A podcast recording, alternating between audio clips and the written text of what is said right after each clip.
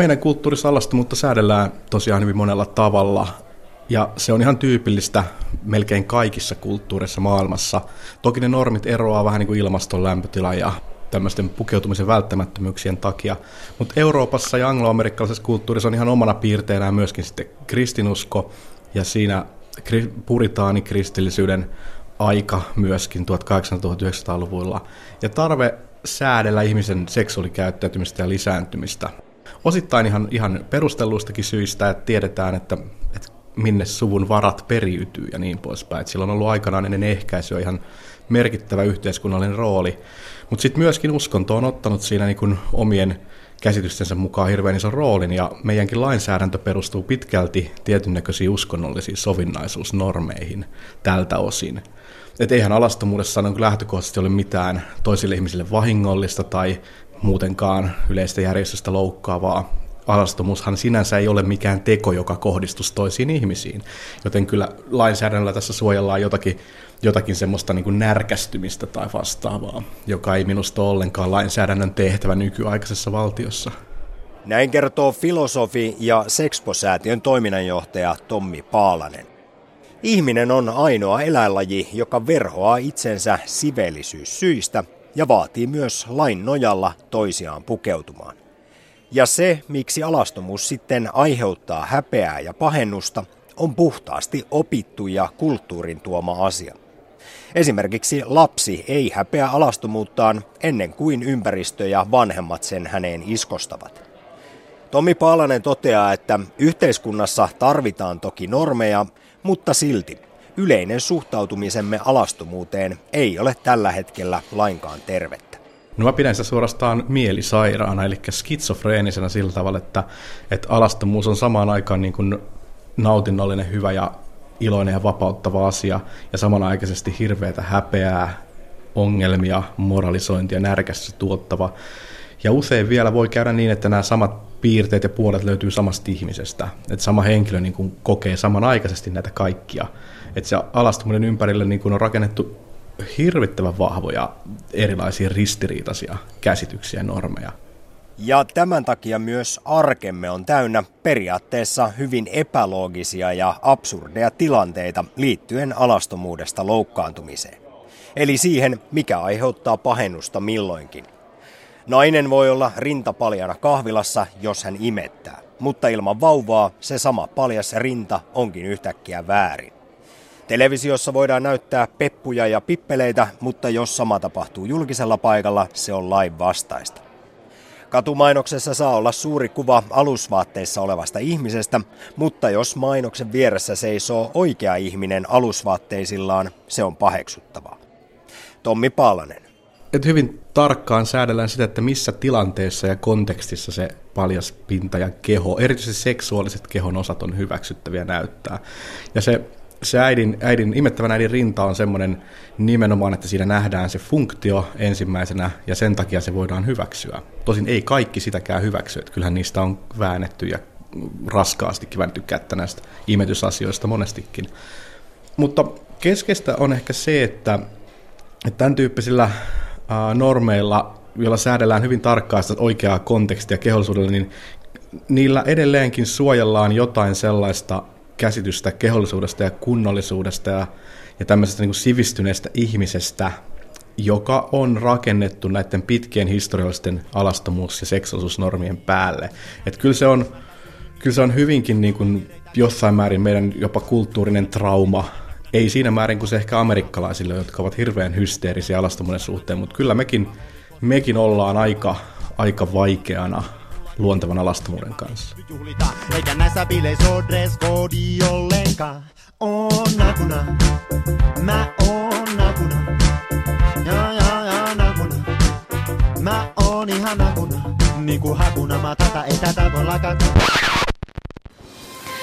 Baltic Circle teatterifestivaali tekee valituksen hallinto-oikeuteen niin sanotun mummoteoksen sensuroinnista – Teoksessa 83-vuotiaan naisen piti esiintyä alasti lasikopissa Lasipalatsin aukiolla Helsingissä.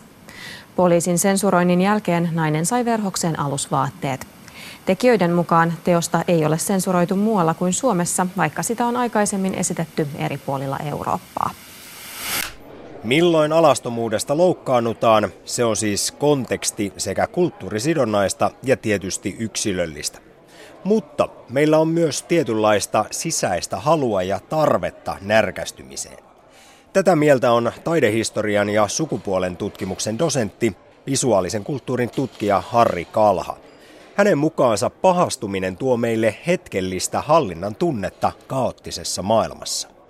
Yksi ilmeinen syy tuntuu olevan huoli visuaalisen kulttuurin läpitunkevuudesta ja se tulee tietysti median ja internetin kautta. Eli ihmiset kokee sellaista tavallaan abstraktiakin huolen tuntua siitä, että kuvia ää, ei voida kontrolloida. Ja siitä ehkä tiedostamattakin syntyy semmoinen tarve ää, älähtää julkisesti, koska pahastuminen on aina myös tämmöinen affektiivinen tunne, tunnereaktio ja voisi oikeastaan kärjistää näin, että pahastuminen tekee hyvää. Eli ihmiset jollain tavalla kokee tarvetta pahastua, saa siitä jopa eräänlaista käänteistä nautintoa. Ja, ja sitten toisaalta se luo sellaisen turvallisuuden tuntua edistävän illuusion siitä, että asioihin voi vaikuttaa. Että nyt me voidaan älähtää esimerkiksi siitä, että 80 mummeli on, on lasikaapissa ilkosillaan, niin silloin tulee hetkeksi semmoinen helpottava tunne siitä, että tehtiin jotain, reagoitiin. Me voidaan sittenkin vaikuttaa, poliisi tuli paikalle, alusvaatteet puettiin naisen päälle. Ja se, se ei sitä todellista mörköä tietenkään pysty karkottamaan, koska edelleen kuvia tulvii tajuntaa joka puolelta ja edelleen lapset pääsee internettiin näkemään, näkemään kaikenlaista kuvastoa, sekä valistavaa että, että monien mielestä kyseenalaista kuvastoa. Edellä mainitusta Baltic Circle-kohusta tekee myös ironisen se, että kyseisen niin sanotun mummo-teoksen yhtenä pääasiana on ikääntyvän ihmisen keho ja meidän suhtautumisemme siihen. Ja kuinka ollakaan, suhtautumisemme siihen on sensuuri. Voidaan esimerkiksi kysyä, olisiko nuoria kaunis alastonmalli lasikopissa saanut aikaiseksi samanlaisia reaktioita. Taidehistorian ja sukupuolen tutkimuksen dosentin Harri Kalhan mielestä on kaiken kaikkiaan harmillista, ettei nykytaidetta aina ymmärretä, varsinkaan oikeuslaitoksen ja poliisin toimesta, mutta toisaalta se hyvä puoli kohussa on, että nyt asioista ainakin keskustellaan. Taiteen yksi tehtävä on nimenomaan vähän, vähän kiusatakin ja herätellä meitä aina aika ajoin pohtimaan näitä kysymyksiä. Selvästi meidän niitä täytyy pohtia, koska niitä kysymyksiä tulvahtelee ja tupsahtelee esiin. Ja ne ihmiset, jotka osaa lukea taidetta, niin ymmärtää sen jujun, että taiteilija pyrkii nimenomaan herättämään näitä reaktioita ja herättämään sitä keskustelua. Mutta ne, jotka taas ei toimi taiteen kentällä tai ole tottuneita nykytaiteen ja nykyteatterin ö, tapoihin herättää meitä, niin niille tämä torjunta on hyvin jyrkkä ö, reaktio, joka estää sitten tavallaan sen sellaisen intellektuaalisen käsittelyn ja sen tavallaan työstämisen, sen aiheen työstämisen.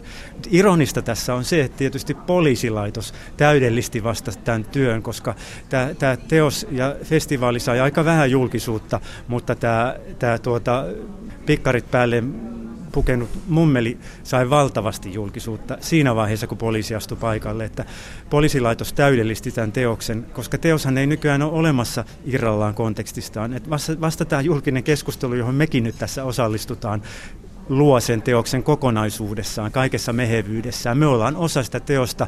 Taiteilija oli onnekas, kun Suomen poliisilaitos tuli tällä tavalla edistämään teoksen mediajulkisuutta. Ei sen takia, että hän olisi halunnut työlleen julkisuutta, vaan siksi, että hän pyrkii teoksellaan nimenomaan koskettamaan näitä arkoja kohtia, herättämään kysymyksiä, herättämään sitä kummastelua, joka sitten meillä vietiin pidemmälle kuin muissa länsimaisissa eurooppalaisissa kaupungeissa. Suomi on siis ainoa maa, jossa tämä mummoteos on sensuroitu. Ja tästä päästäänkin takaisin siihen, miten me suhtaudumme alastomuuteen täällä Pohjolassa.